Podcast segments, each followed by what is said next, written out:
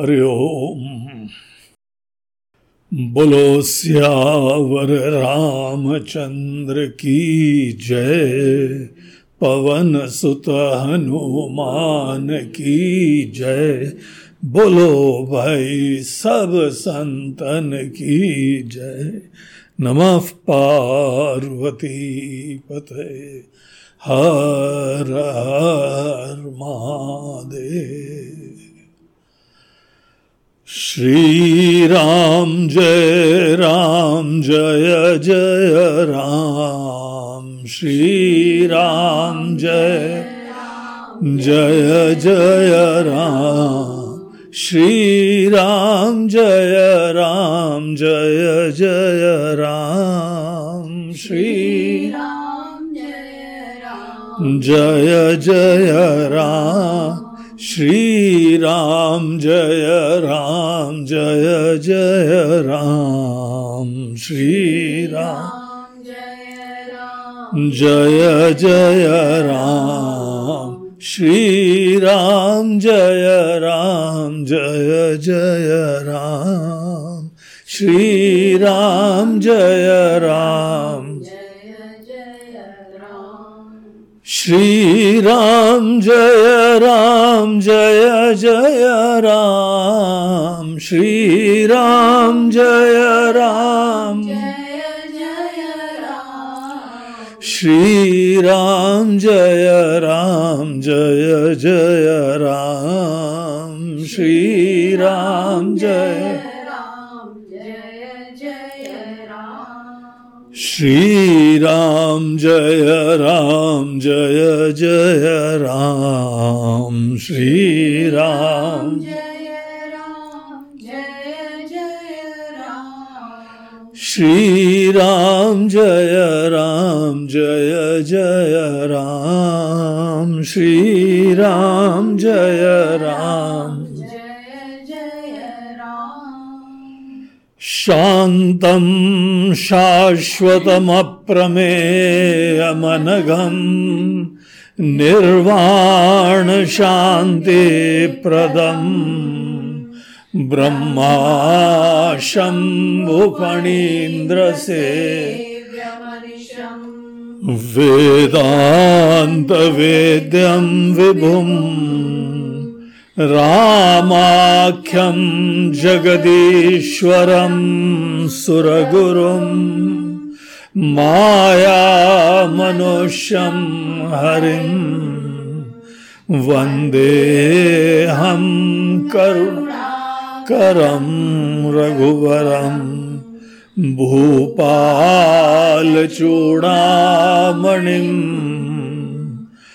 भक्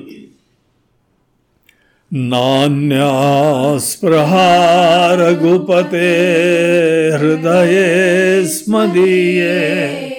सत्यं वजामि च भवानखिलान्तरात्मा।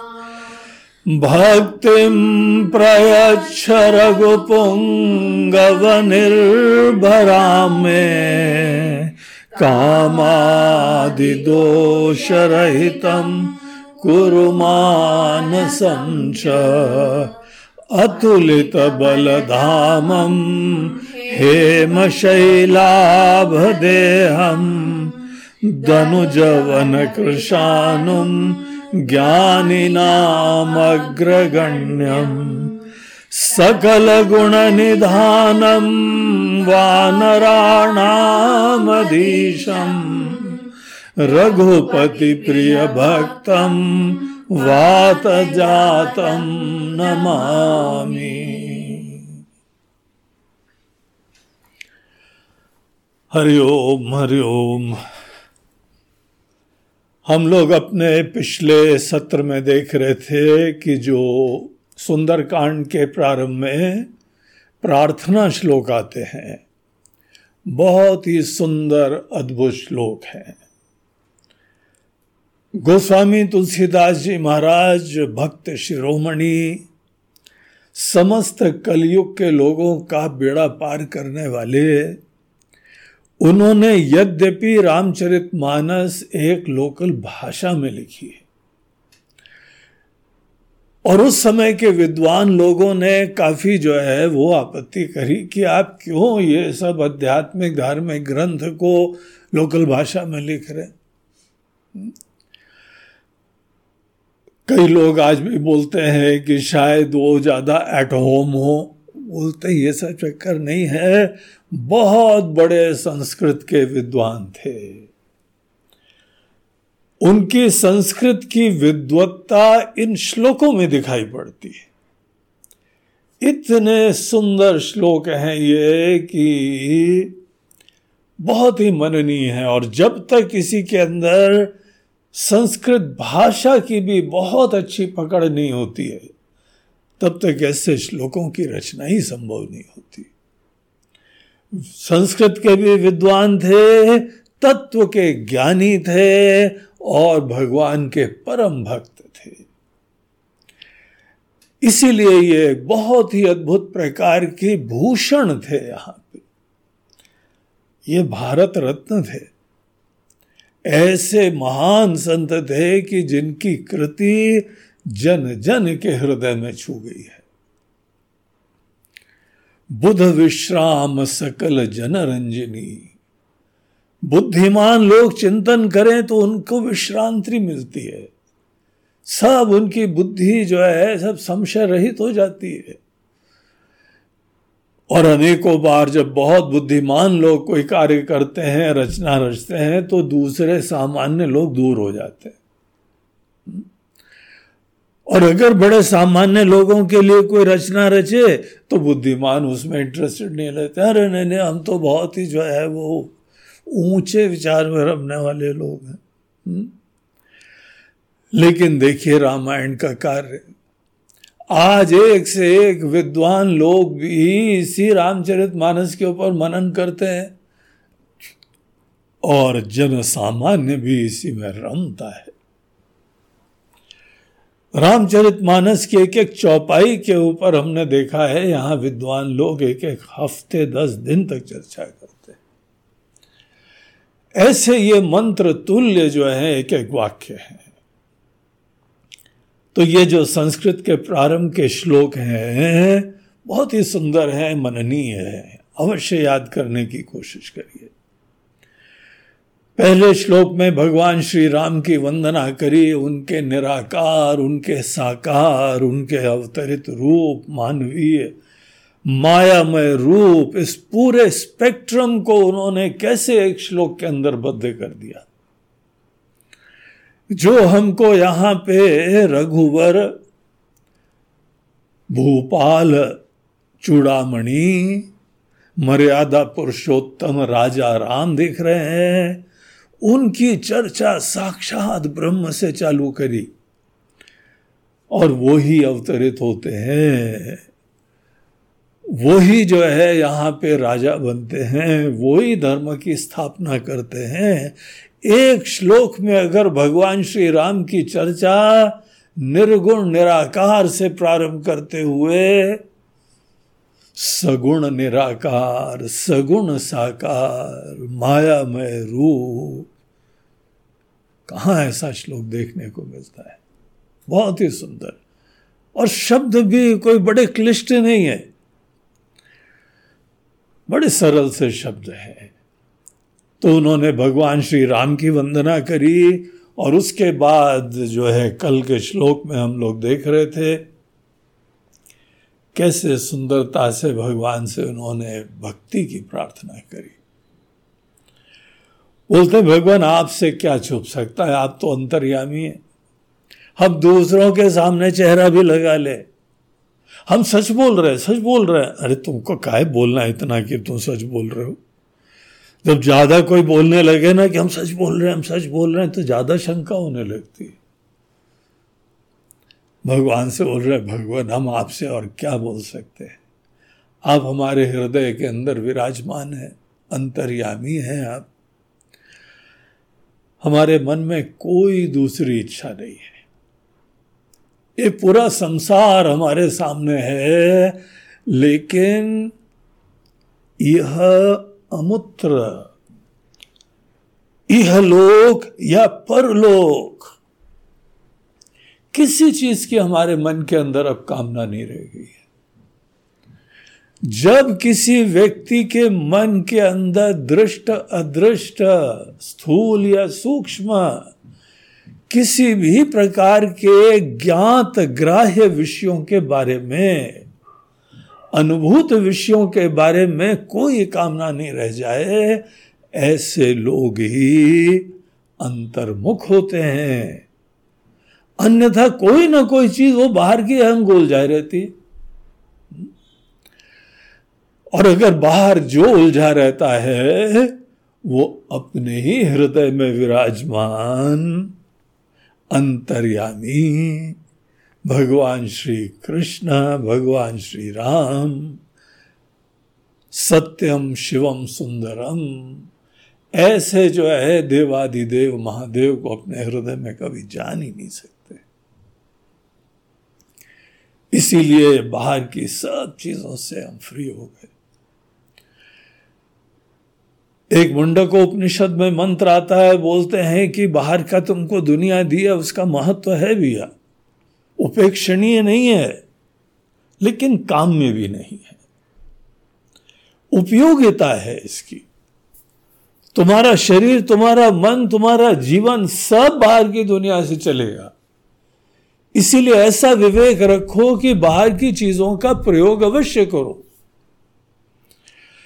लेकिन हमारे हृदय में कामना किसी और चीज़ की होनी चाहिए, सपना किसी और चीज़ का होना चाहिए। यह विवेक की बात है। देखो, जिसने बाहर की चीज़ें नहीं प्राप्त करी होना उसको लगता है बड़ा महत्व है, बड़ा महत्व है। और जब प्राप्त कर लो तो उसके उपरांत दूसरी इच्छा करनी पड़ती है। या उसी चीज़ के बारे में बार बार लगे रहने की इच्छा होती है। तो यही बुद्धिमत्ता होती है, यही परीक्षण होता है। परीक्ष लोकान कर्मचितान जो जो कर्म से आप चीज़ें प्राप्त कर सकते हैं, सिद्ध कर सकते हैं, ऐसी सब चीज़ों को बहुत ध्यान से देखना होता है। ध्यान से नहीं देखा ना तो ही कामना होती जिस जिस चीज़ को बहुत अच्छी तरह निकटता से देख लिया है, उससे आदमी का मन भर भी जाता है और मन ऊब भी जाता है। विरक्त तो हो जाता है। इसीलिए विवेकी भक्त की ये प्रार्थना है। नान्या स्पृहा रघुपते हृदय स्मदीये। सत्यम वदामि च भवान् अखिलान्तरात्मा। भक्तिम प्रयच्छ रघुपुंगव निर्भरा में पूरे दिल को भर ले मन को भर ले। मौसमी भक्ति ना हो हाँ, एक आती मौसमी भक्ति शुरुआत में सबके अंदर होती। शुरुआत में उसको व्यभिचारी भक्ति भी बोलते हैं। व्यभिचारी भक्ति नैमित्तिक भक्ति होती है। कोई निमित्त तो हुआ तब तक बहुत भक्ति हो गई। अरे बगैर भगवान के काम ही नहीं चलेगा। लगाओ फ़ोटो, लगाओ, पहले भगवान की अगरबत्ती जलाओ। दीपक जलाए कि नहीं जलाया दुकान खोल के एकदम काम धंधा चालू कर दिया तुमने। अरे मूर्ख, अगर भगवान के तुमने दीपक नहीं जलाया, प्रणाम नहीं करा, और माला लाओ आज का फ्रेश हाँ? ऐसे लोग जो है, शुरुआत में ये करें, इसका दोष नहीं है। देखो, शुरुआत ऐसी होती है।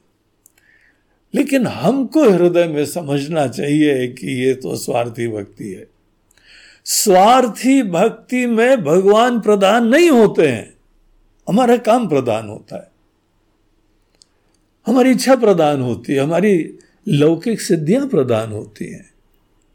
तो किसी भ्रम में मत रहो। और यह भी मत समझना कि भगवान झांसे में आ जाएँगे। हम देखो भगवान के पास डेली जाते हैं ना, भगवान चक्कर में आ जाएँगे तो बड़ा परम भक्त है। अरे भगवान की छोड़ो, तुम्हारे गुरु और संत लोग झांसे में नहीं आएँगे। शुरुआत में छोटा बच्चा जो है, किसी भी निमित्त से जाए, बहुत खुशी होती है। उसको एनकरेज करते हैं, भगवान के प्रति आदर, भक्ति, श्रद्धा उत्पन्न हो रहा है। दृष्ट नहीं है तो भी आस्था हो रही है।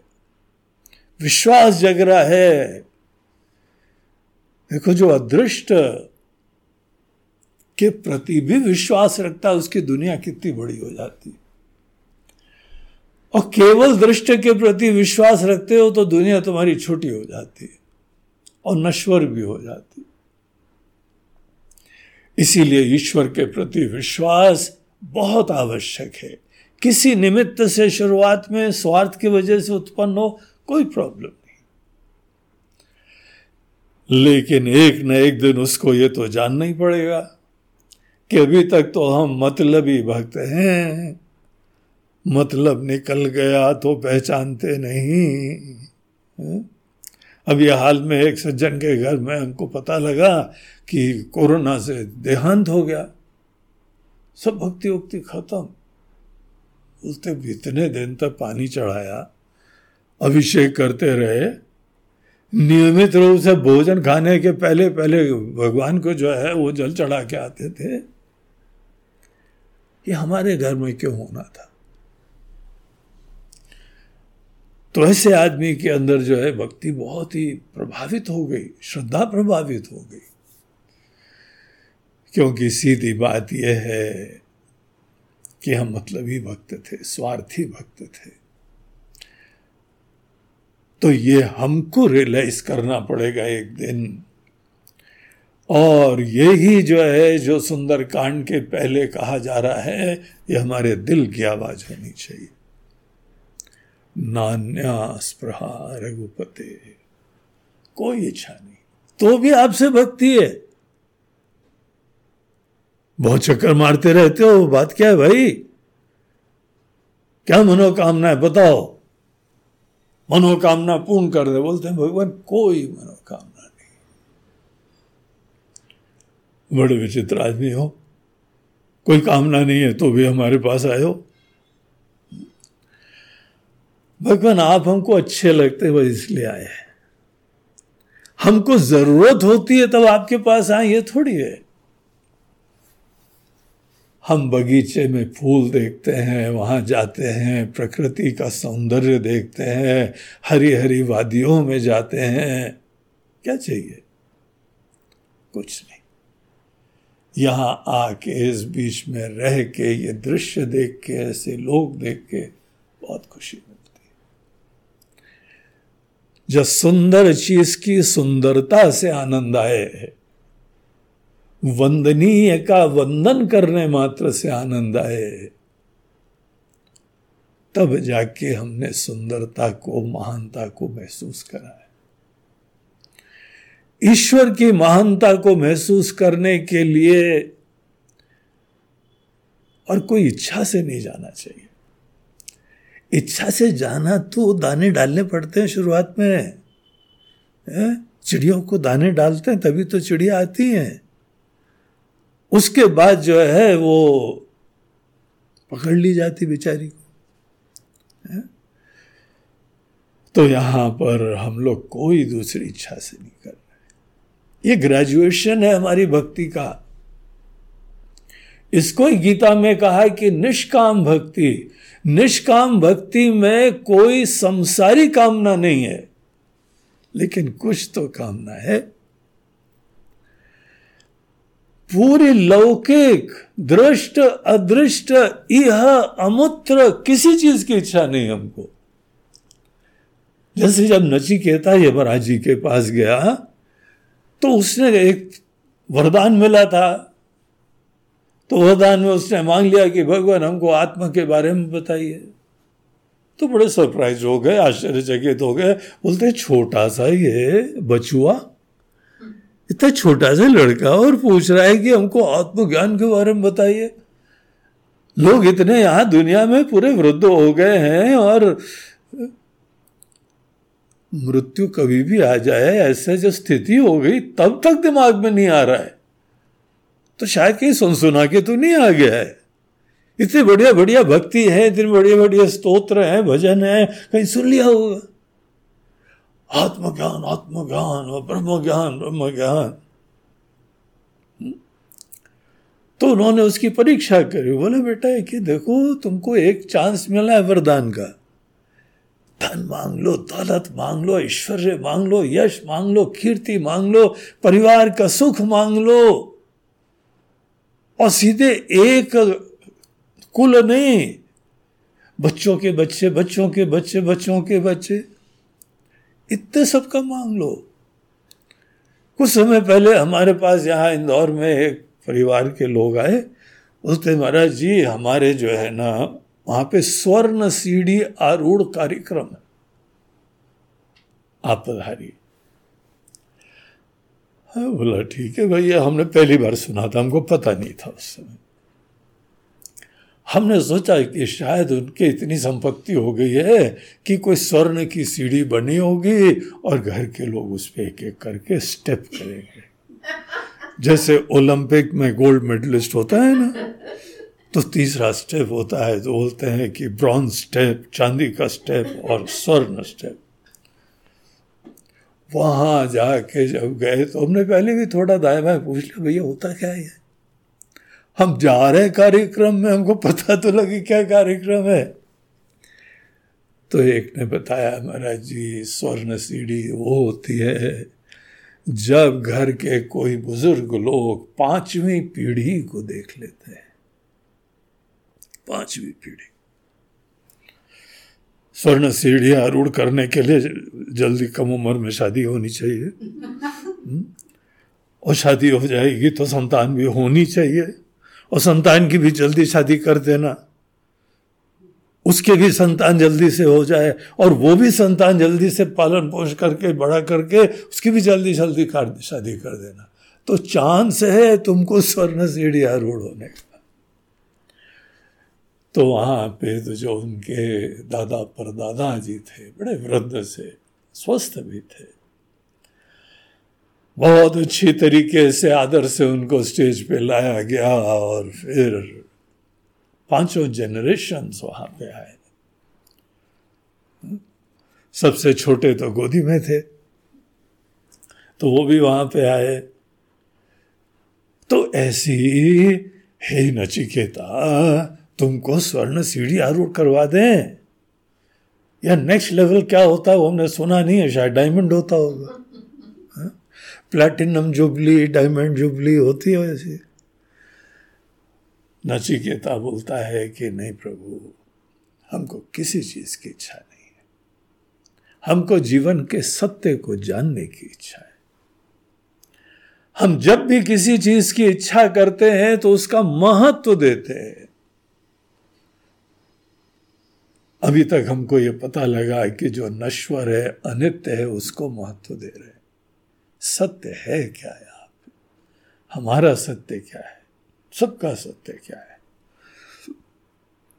हमको इतना अभी नहीं पता है कि सत्य क्या है, लेकिन एक चीज़ पता है।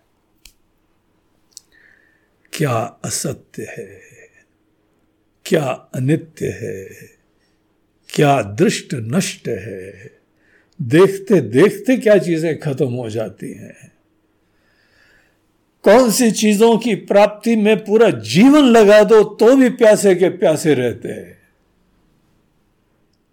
इतना तुम्हारा जी हमने देख लिया है।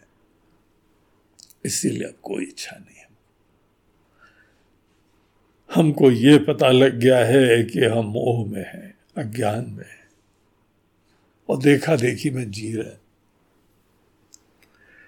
तो हमको तो आप सत्य का ज्ञान दीजिए। तो इतनी इच्छा है। उसी को हम लोग परमात्मा बोलते हैं, वही ब्रह्म है, वही आत्मा है। ऐसी चीज़ को जानने की इच्छा होनी चाहिए। ये कोई दृष्ट नहीं है। ये कोई दुनिया वाली वस्तु नहीं है। निष्कामता में कोई भी दृष्ट, इहलोक या परलोक, कोई भी। उनकी इच्छा जो है वो उससे ग्रो ओवर करना चाहिए। इसके अलावा कोई विकल्प नहीं है। कोई विकल्प नहीं। इसीलिए हर व्यक्ति को जीवन में एक समय इस पड़ाव के ऊपर आना चाहिए। हम लोगों के चार आश्रम होते हैं, ब्रह्मचर्य, गृहस्थ वान प्रस्थ और सन्यास। सन्यासी कोई कोई होते हैं, ऐसा नहीं है। हर व्यक्ति के लाइफ स्टाइल का ये पूरा प्लान ऑफ़ एक्शन है। ऐसे डायनेमिकली जियो होलिस्टिकली जियो, समग्रता से जियो कि तुमको जीवन की असलियत पता लग जाए। और सत्य जानने की इसी जीवन के अंदर, तुम्हारे अंदर उत्कंठा उत्पन्न हो जाए। हम उस तत्व को जानते नहीं हैं, लेकिन इतना जानते हैं कि वो है। और उसका बहुत आदर करो।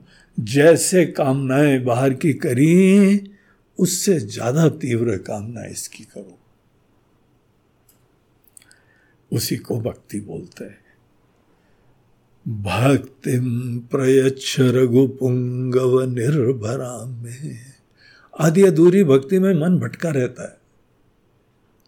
इसीलिए निर्भराम में और ये इतनी दिव्य चीज़ होती है कि हम इसके लिए अभिमान नहीं कर सकते कि हमने प्रयास कर लिए, हो जाएगा, मैंने इतना कर लिया, मैंने तीर्थ कर लिया, मैंने पूजा कर ली, मैंने हमारे कोई पुरुषार्थ इसमें काम नहीं करते। हम जितना भी कर डालें, करना ज़रूर चाहिए। लेकिन जैसे हमारे जीवन में बाकी समस्त कर्म के कर्म फल सदैव भगवान देते हैं। कितना भी किसान अच्छी तरीके से अपनी खेती वेती कर ले, फल तो केवल भगवान के हाथ में। आप मेहनत कर लीजिए, फाइनली सब भगवान के हाथ में। डॉक्टर कितना इलाज कर ले, अंततः तो ईश्वर के हाथ में। डॉक्टर खुद बीमार हो जाते हैं और हा? उनका अंत भी हो जाता है। तो इस तरीके से लौकिक हर कर्म में आपको पता है कि फल भगवान के हाथ में है। हमारी छोटी छोटी साधना कर लेंगे तो हम कैसे भक्ति का विमान उत्पन्न करेंगे? ये भगवान देते हैं। और निर्भरा भक्ति तो परम भक्ति होती है। बड़े विरलों को मिलती है। और बहुत पुण्यात्मा होते हैं जिनको ये भक्ति मिलती है। उसकी ही कामना करनी चाहिए। तो यही जो है, यहाँ पर भी कामना कर रहे हैं। हमने चर्चा करी थी रामायण के अंत में भी, काम ही नारी प्यारी जिम्मे वाले उस दोहे में। वहाँ पर भी यही प्रार्थना करते हैं। ऐसी भक्ति मन में हो जाए। तो यही यहाँ पे एकमात्र प्रयोजन है और मन के अंदर अनेक अनेक कोई ना कोई तो चेतन हम कॉन्शियस होते हैं और अनेकों चीज़ों का पता भी नहीं चलता है। जिसको गीता के अंदर भगवान कहते हैं कि अनेकों चीज़ों का रसवर्जम रसोप्यस्य परम दृष्टवा निवर्तते। कोई ना कोई बाहर की चीज़ों का रस बना रहता है। और वो रस भी बना रहता है तो वो धीमे धीमे हमको खींच ले जाता है। इसको बोलते हैं अचेतन में विद्यमान कामनाएँ। तो भगवान हमारे मन के अंदर काम आदि दोष रहितम कुरु मान समझा हमारे अचेतन मन तक में कोई बाहर की कामनाएँ बची ना रहे। तो ये यहाँ प्रार्थना करी और तीसरा श्लोक देखते हैं। तीसरे श्लोक में हनुमान जी की वंदना करते हैं। बहुत सुंदर श्लोक है। अतुलित बल बलधामम हेम शैलाभ देहम दनुजवन कृशानुम ज्ञानिनाम अग्रगण्यम सकल गुण निधानम वानराणामधीशम। रघुपति प्रिय भक्तम वात जातम नमामि। अहम नमामि, हम नमन करते हैं। हम प्रणाम करते हैं। हम उनके प्रति बहुत प्रगाढ़ आदर का अभिव्यक्ति करते हैं। वो हमारे प्रेरणा के आस्पद हैं, हमारे आदर्श हैं। देखिए, अगर भक्ति प्राप्त करनी है ना तो भक्त की सन्निधि और भक्त को ही अपना आदर्श बनाना चाहिए। गीता के सत्रहवें अध्याय में भगवान ने एक बहुत ही गूढ़ रहस्य बताया। बोला, आपको कौन अच्छा लगता है? किसके प्रति आपके मन में आदर है? कैसा बनना चाहते हो? सत्रवा अध्याय देखना, खोल के पढ़ लेना। बोलते हैं, उससे तुम्हारी श्रद्धा का परिचय मिलता है। तीन टाइप के लोग भगवान वहाँ बताते हैं, एक तामसी, एक राजसी और एक सात्विक। ज़्यादातर लोग यहाँ दुनिया में राजसी होते हैं, हम सब लोग शुरुआत में राजसी होते हैं। और कुछ लोग तामसी भी होते हैं, बड़े विरले सात्विक होते हैं। और उसका एक बड़ा छोटा सा लक्षण उन्होंने बताया है कि आपके लिए प्रेरणा के आस्पद कौन है? मौका पड़ जाए, किसके साथ फ़ोटो खिंचवाओगे? हाँ? जो तुम्हारे लिए बहुत आदरणीय है, उसी के साथ तुमको फ़ोटो खिंचाने में खुशी लगेगी। यहाँ के बहुत बड़े नेता, विश्व के नेता। और उस समय हम पानी का गिलास लेके गए थे तो फट से फोटोग्राफर ने फ़ोटो खींच ली थी। उसी फ्रेम में हम भी आ गए थे, वो हमारे हीरो भी आ गए थे। अरे वो फ़ोटो किसी तरीके से हमने प्राप्त करी एनलार्ज करवाई फ़ोटो एडिटिंग करवाई, बाकी सब कचरे को निकाल के बाहर फेंका और वो फ़ोटो हमने सामने लगाया देखो, बड़ा महत्व तो लगता है इंपॉर्टेंस लगता है। हम ये नहीं बोल रहे हैं गलत है, हम ये बोल रहे हैं इससे तुम्हारे मन का परिचय मिल रहा है। जो है, सो है। लेकिन तुम्हारे मन का परिचय अवश्य मिल रहा है कोई तिगड़मी, कोई कपटी, कोई स्मगलर, कोई चोर, कोई ब्लैक मार्केटियर, कोई किसी भी गलत तरीके से पैसा जमा करने वाला तो बोला, ये स्मार्ट आदमी है। क्या स्मार्ट आदमी इस व्यक्ति को कलयुग में जीने की कला पता है। और अपनी पार्टी में उसको बुलाया। तो तुम्हारे मन की श्रद्धा दिखाई पड़ती। किसी शंकराचार्य, किसी विवेकानंद, किसी चिन्मय आनंद किसी दयानंद, ऐसे की सन्निधि में, चरणों में बैठे हुए थे और प्रणाम करने गए थे, वो मोमेंट हमारे लिए बहुत प्रेशस हो गया। ये हमारी श्रद्धा का सूचक है। और श्रद्धा अगर किसी की सात्विक है और वहाँ भगवान केवल हमारे आदर्श से ही चर्चा नहीं करते हैं, श्रद्धे एक निमित्त है श्रद्धा को जानने का। बोलते हैं, तुमको भोजन कौन सा अच्छा लगता है? तुम्हारी पूजा पाठ के पीछे प्रेरणा क्या होती है? यज्ञ, दान, तप जो कार्य करते हो, वो जिस अंदाज से करते हो ना, उससे सबसे तुम्हारी श्रद्धा का परिचय मिलता है। तो श्रद्धा का परिचय अगर तुम्हारा है, हनुमान जी के प्रति। जो भी कथा सुनी है, जो भी लीलाएँ सुनी है, हनुमान जी हमको बहुत अच्छे लगते हैं। ये समथिंग स्पेशल बड़े यूनिक है वो. ही इज़ रियली स्मार्ट जो सबसे स्मार्ट है वो हनुमान जी है. क्या फील होता है? क्या निश्चय है ऐसा? क्या उन्हीं जैसा बनना चाहते हो?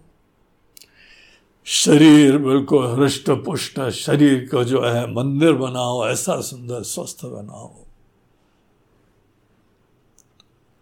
और प्राणी, वो तो वायु पुत्र है, ऐसी प्राण शक्ति उनके अंदर नियंत्रण में है। मन ऐसा सुंदर, भक्ति, संवेदनशील, कोमल, और ऐसी बुद्धि अद्भुत प्रकार की ये टोटल पर्सनालिटी अगर किसी व्यक्ति की ऐसे टोटल पर्सनालिटी ये होलिस्टिक पर्सनालिटी किसी ने डेवलप करी है, वो आपको स्मार्ट व्यक्ति दिखाई पड़े, बुद्धिमान व्यक्ति दिखाई पड़े। और हम अपनी तरफ़ से बहुत कुछ करते जाए हमारे बड़े बुज़ुर्ग, हमारे भगवान, वो ही हमको इंपॉर्टेंस ना दे, महत्व ना दे तो सब बेकार है वो, केवल ईगो ट्रिप है आपकी। राम जी हो, पूरे अयोध्या के लोग। राम, लक्ष्मण, भरत, शत्रुघ्न, सीता जी, उनकी माता हैं और उनके गुरु, सब लोग। हनुमान जी का व्यक्तित्व ऐसा है, सब लोगों का उनको स्नेह प्राप्त हुआ। आशीर्वाद प्राप्त हुआ। राम जी के जाने के बाद, यहाँ से प्रयाण करने के बाद, अपने धाम में जाने के बाद, अगर एक व्यक्ति को यही मिशन दिया गया था कि तुम यहाँ रहो और जन जन के मन के अंदर भक्ति उत्पन्न करो, वो हनुमान जी। ऐसे हनुमान जी ही दुनिया में एकमात्र सबसे बुद्धिमान, चतुर, विशिष्ट स्पेशल वो हमारे लिए श्रद्धेय बन जाए, आदर्श बन जाए। तो उनकी यहाँ वंदना देखिए, कितनी सुंदर वंदना करते कहते हैं, अतुलित बल धामम। जो बल के धाम है, बहुत स्ट्रांग है। देखिए, कोई स्ट्रांग है कि नहीं? ये केवल हम शीशे में खड़े होकर अपने मसल दिखा के थोड़ी स्ट्रांग हो सकते हैं। जिम में जाओ और इस एंगल से, उस एंगल से मसल ये भी दिखाओ और शोल्डर वाले भी दिखाओ, गर्दन वाले भी दिखाओ और बाइसेप्स दिखाओ ट्राइसेप्स दिखाओ, सब दिखाओ। तो वो दिखाने से हम बलवान नहीं होते। जंगल में शेर आ जाए तो दुम दुआ के भागोगे। और अगर राक्षस आ जाए, तुम्हारी फेलियर आ जाए, तुम्हारा काम धंधा डूब जाए तो हार्ट अटैक हो जाएगा डिप्रेशन आ जाएगा। ये बलवान हो गया। बलवान व्यक्ति का परिचय विषम परिस्थितियों में होता है। इसीलिए जीवन में जो जो विषम परिस्थितियाँ होती हैं, मुसीबत के समय होते हैं, हमारे लिए टेस्टिंग टाइम्स होते एक बड़ी प्रसिद्ध चौपाई है, धीरज धर्म मित्र अरु नारी। आपद काल परिख्यों ये चार चीज़ें मुसीबत के समय में ही परीक्षा होती है। तुम्हारा धैर्य कैसा है पेशेंस कैसा है? कितना समझ तो रख सकते हो मुसीबत में? सब उल्टा सीधा हो रहा है तो भी तुम्हारे मन के अंदर विश्वास जगा हुआ है, धीरज जगा हुआ है, अभी भी टूट नहीं रहे हो। ये केवल सेल्फ सर्टिफिकेशन से थोड़ी होता है। हमने अपने आप को अपने मुँह से प्रमाण पत्र दे दिया। आई एम वेरी पेशेंट हम बड़े धीरज वाले व्यक्ति हैं। ये मुसीबतों में पता लगता है। अर्जुन के अंदर उतना जो है वो गुण नहीं था। यद्यपि बाहर का गुण था, लेकिन यह भी सत्य है कि वो टूट गया। जहाँ पर ऐसी विषम परिस्थितियाँ अपने लोगों के ऊपर ही जो है वो गलती कर रहे हैं, शर्म आ रही देख के अपने स्वजनों के कार्य। लेकिन उनके साथ जो है वो एक नीति वाला प्रिंसिपल्स वाला, कोई वाद विवाद भी नहीं कर सकते। चर्चा भी नहीं कर सकते, और नौबत आए तो कोई कठिन कदम उठा ही नहीं सकते। हम खुद ही टूट जाते हैं, डिप्रेशन में चले जाते अनेकों लोग जीवन में, बड़े अच्छे अच्छे लोग हैं, लेकिन एक घटना हुई, डिप्रेशन में चले गए। और अजी इसने हमको ये कह दिया, इसने ये कह दिया, उसने ऐसा बोल दिया, सबके सामने बोल दिया। अरे अकेले बोल देते तो ठीक था। चार लोग खड़े हुए थे, उनके सामने बोल दिया, तुम झूठे आदमी हो। कितनी चोट लगी थी उसके बाद हम टूट गए, फिर डॉक्टर के पास सीधे गए। डॉक्टर साहब, डिप्रेशन। अब डॉक्टर क्या करेगा? हम्म? दवाई यही देगा। और दवाइयों के चक्कर में और फंसते जाएँगे। कारण कुछ और था और समाधान कुछ और हो रहा है।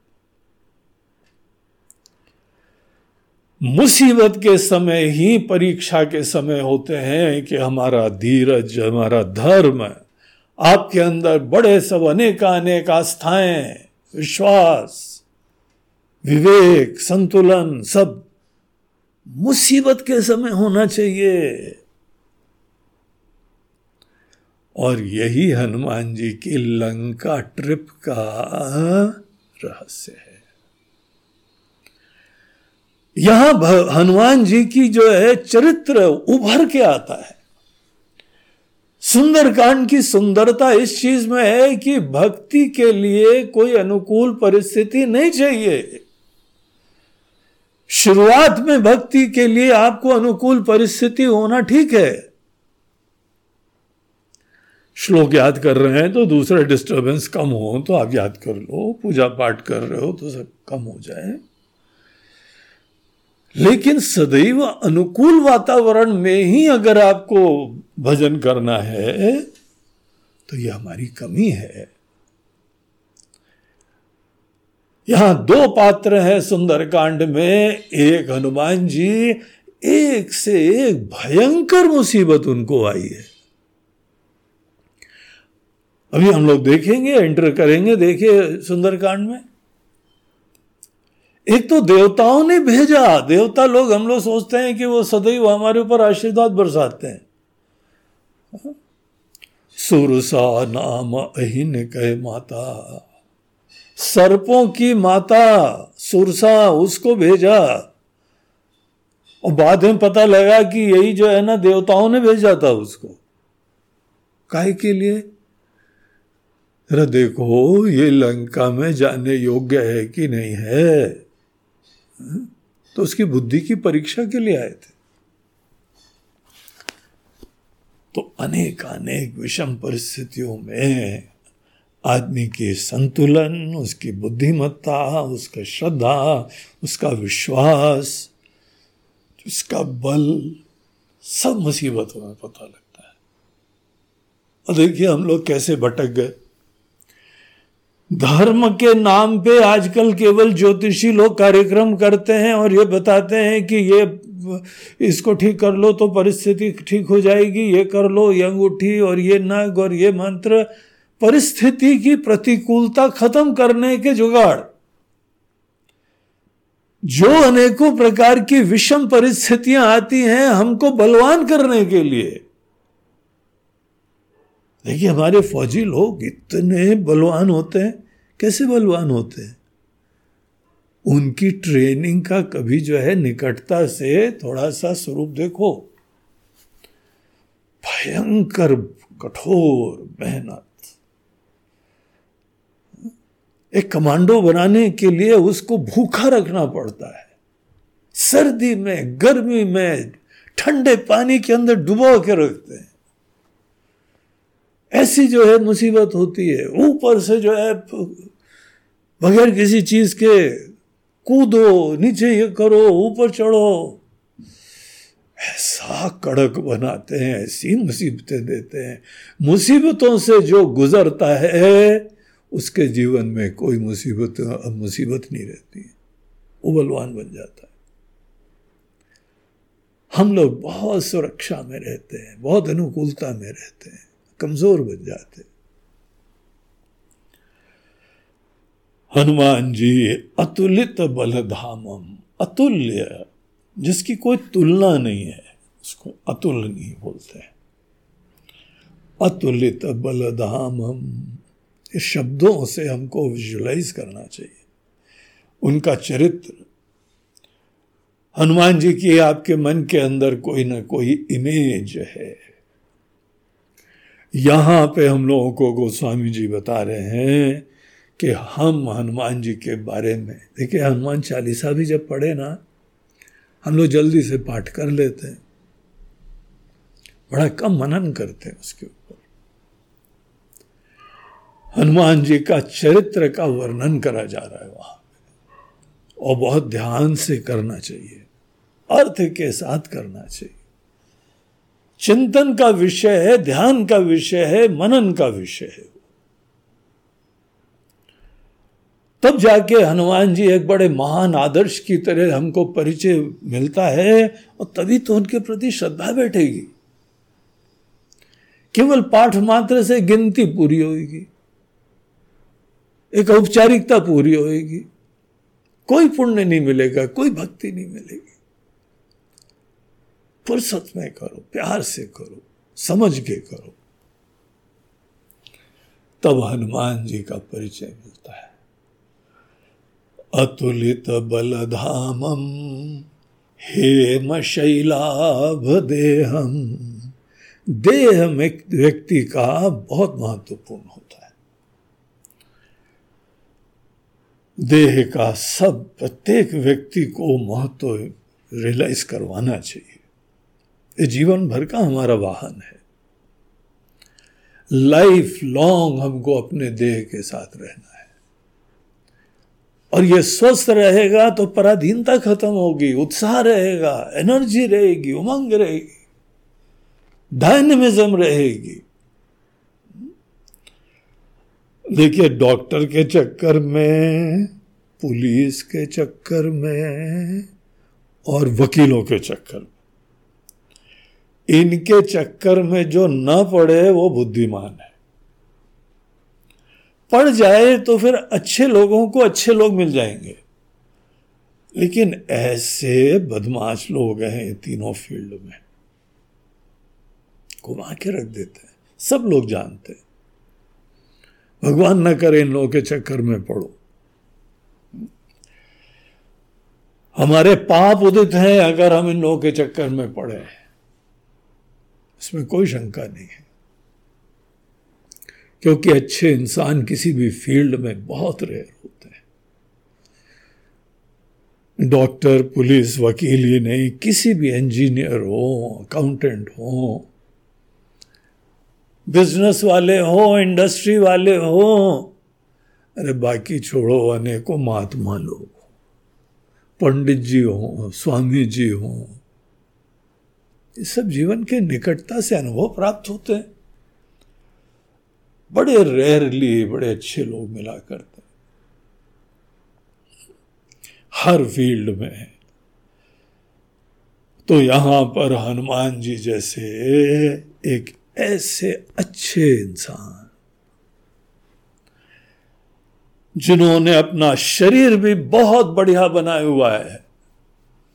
शरीर की उपेक्षा नहीं करने चाहिए हमने अपने अनुभव में रियलाइज़ करा। हमारे आश्रम में तक शरीर का जो है वो प्रॉपर महत्व नहीं दिया जाता था। हम अपने जब गुरुदेव के आश्रम में वेदांत कोर्स के आचार्य थे तो एक बार हमने निवेदन करा बोला कि गुरुदेव सबके लिए जो है योगासन और इस प्रकार से शरीर को हृष्ट पुष्ट करने के लिए कुछ योजना बनाई जाए। वो बोला, नहीं, अच्छी बात है। अभी सब हमारे यंग लड़के हैं। ये चीज़ें उपलब्ध है। अनेकों गाइडेंस उपलब्ध है। लेकिन जिस चीज़ का गाइडेंस कहीं नहीं मिल रहा है, वो वेदांत का ज्ञान है। इसीलिए हम लोग चाहें किसी का पूरा होलिस्टिकली जीवन अच्छा बनाना। लेकिन ना हमारे पास उतना समय है, ना संभावना है। हर व्यक्ति को फोकस्ड अप्रोच रखना चाहिए और हम यहाँ पे अगर अपना समय तत्व ज्ञान के विवेक के अलावा हम दूसरी चीज़ देते रहे तो यही बेचारे वंचित हो जाएँगे। तो हमारा सुझाव तो यह है कि तुम फुल टाइम अपने इन्हीं विषय के ऊपर फोकस करो। और महत्व भले देते रहो। शरीर को बहुत ही अच्छी तरीके से मंदिर की तरह पूजना, ध्यान रखना, देखभाल करना। शरीरम रथिनम विद्धि, शरीरम, शरीर को रथ समझो। और यहाँ पे बाकी हम लोगों को कठोपनिषद में इस दृष्टांत के द्वारा शरीर को रथ दिखाया। मन, बुद्धि, सब चीज़ें, एक लगाम है, एक बुद्धि है और एक स्वामी है, एक जीव है। तो शरीर तो रथ है, रथ तुम्हारी गाड़ी, तुम्हारा कार वही ठीक ठाक नहीं होगी तो कौन सी यात्रा कर पाओगे? इसीलिए वो तो अच्छा होना ही चाहिए। लौकिक कर्म करो या लौकिक कार्य के लिए जीवन समर्पित करो, शरीर तुम्हारा साथ देना चाहिए। और हनुमान जी ने ये आदर्श हम लोगों को दिया और हर अखाड़े अखाड़े में देखो, बजरंग बली विराजमान, गदा लिए हुए, सब पहलवान पहले जाके नतमस्तक होते हैं। प्रार्थना करते हैं, जय बजरंग बली के नारे लगाते हैं, उद्घोष करते हैं। तो उनका शरीर जो है सोने की तरह से हेम शैलाभ जैसे कि सोने का पहाड़ खड़ा होता है। और हम लोग के देश में तो जो स्वस्थ व्यक्ति का कांति होती है, वो स्वर्ण की कांति होती है। अब कहीं पूरे ब्लैक है तो वहाँ क्या बोलते हैं? कोयले का हो वहाँ ये दिखाएँगे। कहीं बड़े गोरे लोग होंगे तो बोले, बर्फ़ जैसा हो, कर्पूर गौरम। लेकिन यहाँ पे हनुमान जी वानर का शरीर पहाड़ जैसा है। हनुमान जी की प्रेजेंस से अनेकों लोगों को जो है वो सब रास्ते याद आ जाते हैं। कुछ नहीं बोला, बस वाह ऐसे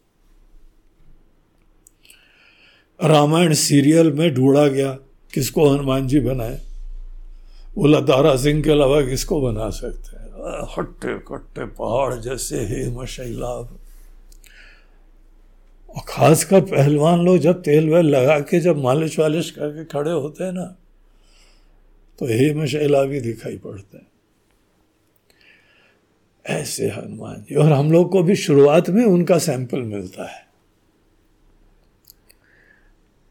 तो जहाँ जाम्बवान जी ने बताया कि हनुमान, आपका जीवन ही राम जी की सेवा के लिए हुआ है। इतना अच्छा लगा कि पहाड़ की तरह हो गए। ऐसा विशाल पहाड़ और वो भी हेम शैलाभ स्वर्ण जैसा पहाड़ सब लोग के सामने हो गया। आँखें फटी फटी सबकी रह गई। ये क्या है? और उतने ही नहीं ऐसी गर्जना करी उन्होंने वहाँ पे। जिस पहाड़ पे पैर रखे वही पाताल में चला जाए। ऐसा उनका व्यक्तित्व तो, ऐसा शरीर। इसीलिए उसी को याद करके यहाँ पे श्लोक में वंदना कर रहे हैं। हे शैलाभ देहम दनुज वन कृषानुम और जो दानव लोग हैं, उनके लिए अग्नि समान है। अनेकों कीड़े पतंगे जैसे अग्नि के समान आके भस्मीभूत हो जाते ना मरने के लिए आते हैं बेचारे। कोई दीपक जला दो तो आकर्षण तो होता है, दीपक के प्रकाश से खिंचते चले आते हैं। लेकिन वहाँ आके जल के बेचारे खत्म। ये हेम शैलाभ सोने के पहाड़ जैसे विशाल, अतुलित बल वाले। और उनको बल का ऐसा परिचय, ज्ञान है कि कोई दिखाने की ज़रूरत ही नहीं। आपने ये बात देखी है कि कोई अपना बल दिखाने की कोशिश करता है। क्यों दिखाने की कोशिश करते हो? क्योंकि वो डरता है कि कोई हमारे सर पर ना चढ़ जाए, इसलिए पहले चढ़ जाओ। ऐसी बड़ी बड़ी मूछे दिखा दो कि पहले ही डर जाए कोई। हमसे पंगे ही न ले। ये दिखावा की मनोवृत्ति होती है। बल दिखाना, शक्ति दिखाना और ये सब सामर्थ्य दिखाना, हनुमान जी में कुछ दिखाने का नहीं मौका पड़े तो दिख जाएगा तुमको। ऐसे हनुमान जी, अतुलित बलधाम हम हे शैलाब दे हम दनुज वन कृषानु ज्ञानी नाम अग्रगण्यम। ज्ञानियों में अग्रगण्य। सबसे आगे रहते आगे रहते अपने आप को दिखाने की मनोवृत्ति हनुमान जी में है ही नहीं। इतने विनम्र है। कोई दिखावे की बात नहीं। लेकिन इतने ज्ञानी, बुद्धिमान कि इन्हीं को सब मिशन पे भेजा जाता है।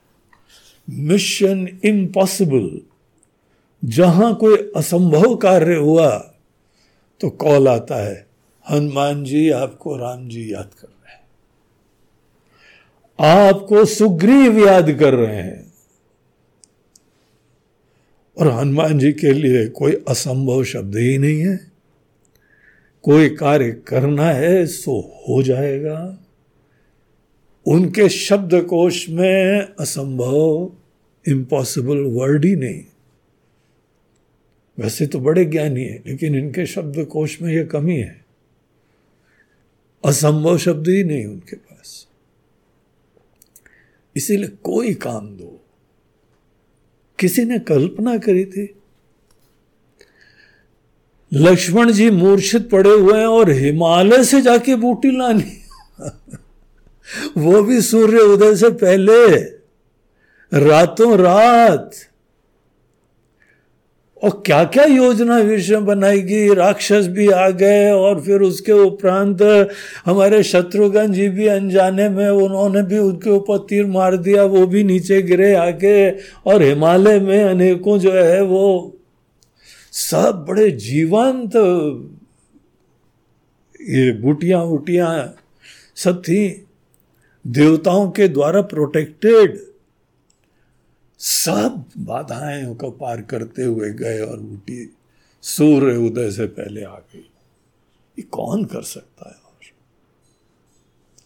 हर परिस्थिति में बाहर की परिस्थितियाँ हो, किसी का चरित्र हो, किसी का व्यक्तित्व हो, किसी की भावना हो, किसी की असलियत हो जब राम जी और लक्ष्मण जी पहली बार हनुमान जी को मिले, उस समय देखो कोसी ने पहचान लिया कि ये भगवानी है ऐसी बुद्धिमत्ता, ऐसे लक्षण दिखे। वो पर्याप्त उन्होंने वो एविडेंस के द्वारा निश्चय कर लिया कि ये जो है ना, भगवान है अपने असली रूप में आ गए। और भगवान से प्रार्थना कर ले भगवान आप तो आपने हमको नहीं पहचाना हा? अब भगवान का भी जवाब बहुत बढ़िया था। एनी anyway, हम दूसरी कथा में अभी नहीं जाएँगे। लेकिन हनुमान जी का ज्ञान अद्भुत प्रकार का है। ज्ञान दो प्रकार के होते हैं। अपरा विद्या और परा विद्या ये दोनों में दक्ष थे। अपरा विद्या लौकिक विद्या होती है। परा विद्या आत्म संबंधी परमात्मा संबंधी या दृष्टि की होती है। ये दुनिया कहाँ से आई, किस पे टिकी कहाँ चली जाती है? वो भी एक रहस्य, एक आयाम है जो हर व्यक्ति बुद्धिमान को जानना चाहिए। यह हमारे अस्तित्व का पार्ट है। अगर हनुमान जी के आप चरण पकड़ेंगे तो ये सब धीमे धीमे प्रेरणा मिलेगी। और एक हनुमान जी की तो सुंदरता यह है कि हनुमान जी की भक्ति जो करेगा ना, वो राम जी को मिला देंगे जाके। परम तत्व, परम सत्य। इसकी भक्ति दिला देंगे, उनका ज्ञान दिला देंगे, उनका दर्शन करा देंगे। कभी भी भीषण को कल्पना थी कि वो राम जी से दर्शन भी करेगा। यह हनुमान जी की ही कृपा थी। ऐसा इंसानों को पहचानते हैं और अच्छाई को उभारते हैं और सत्य में परिणत कर देते हैं। खुद तो जानते ही हैं, दूसरे का भी उद्धार करवा देते हैं। ज्ञानी नाम अग्रगण्यम सकल गुण निधानम। हनुमान चालीसा का हम लोग प्रारंभ भी करते हैं। जय हनुमान ज्ञान गुण सागर। आप ज्ञान और गुण के सागर। उस पहली चौपाई में देखिए श्लोक का सार बता दिया गया। जय हो, जय हनुमान ज्ञान गुण सागर। ज्ञानी नाम अग्रगण्यम सकल गुण निधानम वानराणाम अधीशम और समस्त वानरों में आप श्रेष्ठ हैं। वानरों के राजा भी आपके ही मार्गनिर्देशन और मंत्रणा से कार्य करते हैं। ऐसे हनुमान जी हनुमान जी को राजा के पद से भी मतलब नहीं हुआ। ऐसे राम जी में रमते हैं, परम सत्य में रमते हैं। लेकिन किंग मेकर होते हैं। जिससे भी मिले, उसको उन्होंने एक से ऊँचा पद दे दिया। राम जी के पास भी पद लौकिक समृद्धि भी हो गई, परमार्थिक कल्याण भी हो गया। उसका ज्ञान रखते हैं, उसका रहस्य जानते हैं, ऐसे गुण है उनके पास। वानराणाम अधीशम। और उसका सब चीज़ों का रहस्य यह है रघुपति प्रिय भक्तम। राम जी के प्रिय भक्त हैं। ऐसे पवन सुत वात जातम। ये प्राण वायु, जो प्राण शक्ति की संतान है ये। जो प्राण शक्ति है ना कितनी पावरफुल जीवन तो अद्भुत होती है, उसका परिचय मिलता है हनुमान जी का व्यक्तित्व देखने से। पवन सुत है। जब वायु, जब प्राण शक्ति आशीर्वाद बरसाती है तो हनुमान जी जैसा व्यक्तित्व तो होता है। वात जातम नमामि। इन्हीं को हम नमन करते हैं। ये हमारे प्रेरणा के आस्पद है। यही हमारे अंतर्यामी हैं। यही हमारे आदर्श हैं। श्रद्धेय है। इनका जो हमने चरण पकड़ा तो पिछला श्लोक भक्ति का और उससे पहले राम जी का, वो सब सिद्ध हो जाए, हनुमान जी को पकड़ने से तो ऐसे सुंदर यहाँ पे प्रार्थना श्लोक से सुंदर कांड का प्रारंभ होता है। संस्कृत के श्लोक जनरली लोग इसको पढ़ के जल्दी से भाग जाते हैं आगे। ठीक से चैंट भी नहीं करते हैं। उल्टा सीधा संस्कृत बोल बाल के और फिर उसके बाद सीधे आ जाते हैं, जामवंत के वचन सुहा। अरे भैया, बहुत ही हीरा है वो। जो श्लोक है ना, इतने अद्भुत हैं, थोड़ी देर पॉज करना चाहिए, मनन करना चाहिए। आगे तो कहानी चालू होती है, कथा चालू होती है, और कथा में हम लोग थोड़ा सा गियर चेंज भी कर सकेंगे। लेकिन यहाँ पे हमको उचित नहीं लगा गियर वियर चेंज करने का। इसको बहुत प्यार से करना चाहिए। तो ये तीनों श्लोक खूब बढ़िया चिंतन करिए, मनन करिए। ये ही द्वार है सुंदर कांड का। तो अब हनुमान जी की आज्ञा होगी तो कल से हम लोग कथा में प्रवेश करते श्री राम जय राम जय जय राम श्री राम जय जय जय राम श्री राम जय राम जय जय राम श्री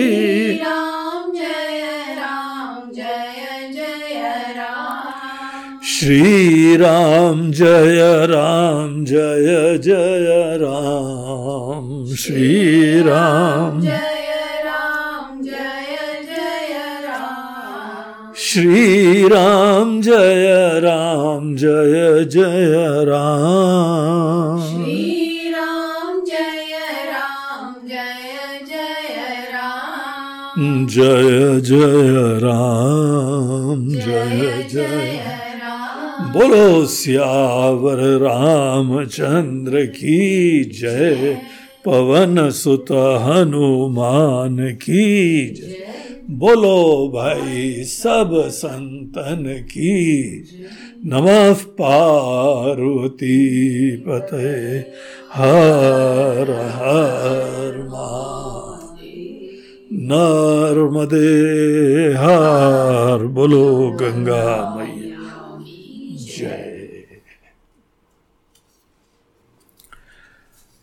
आज का प्रवचन प्रायोजित किया गया है। यहाँ इंदौर के पास एक महू कैंट है, कैंटोनमेंट। वहाँ पे एक डेंटिस्ट हैं, डॉक्टर सुरेंद्र कुमार दास जी। और उनकी श्रीमती स्वर्णलता दास। तो वो डॉक्टर सुरेंद्र कुमार दास जी और स्वर्णलता दास, बड़े भक्ति, बड़े ज्ञान, समर्पित, श्रद्धालु भक्त हैं, दंपत्ति हैं। उन्होंने जो है आज का प्रवचन प्रायोजित करा गया है। आप दोनों को बहुत बहुत आशीर्वाद। ये आपकी ईश्वर के प्रति श्रद्धा भक्ति का ही सूचक है। कि ऐसे कार्यक्रमों में इतना प्रेम से आपने सेवा दी है। ऐसा कार्य करने वाले खुद ही भगवान के असीम कृपा के पात्र हैं। हमारी भी प्रार्थना है कि आपको भगवान की भक्ति और ज्ञान का दिव्य आशीर्वाद अवश्य प्राप्त हो। हरिओम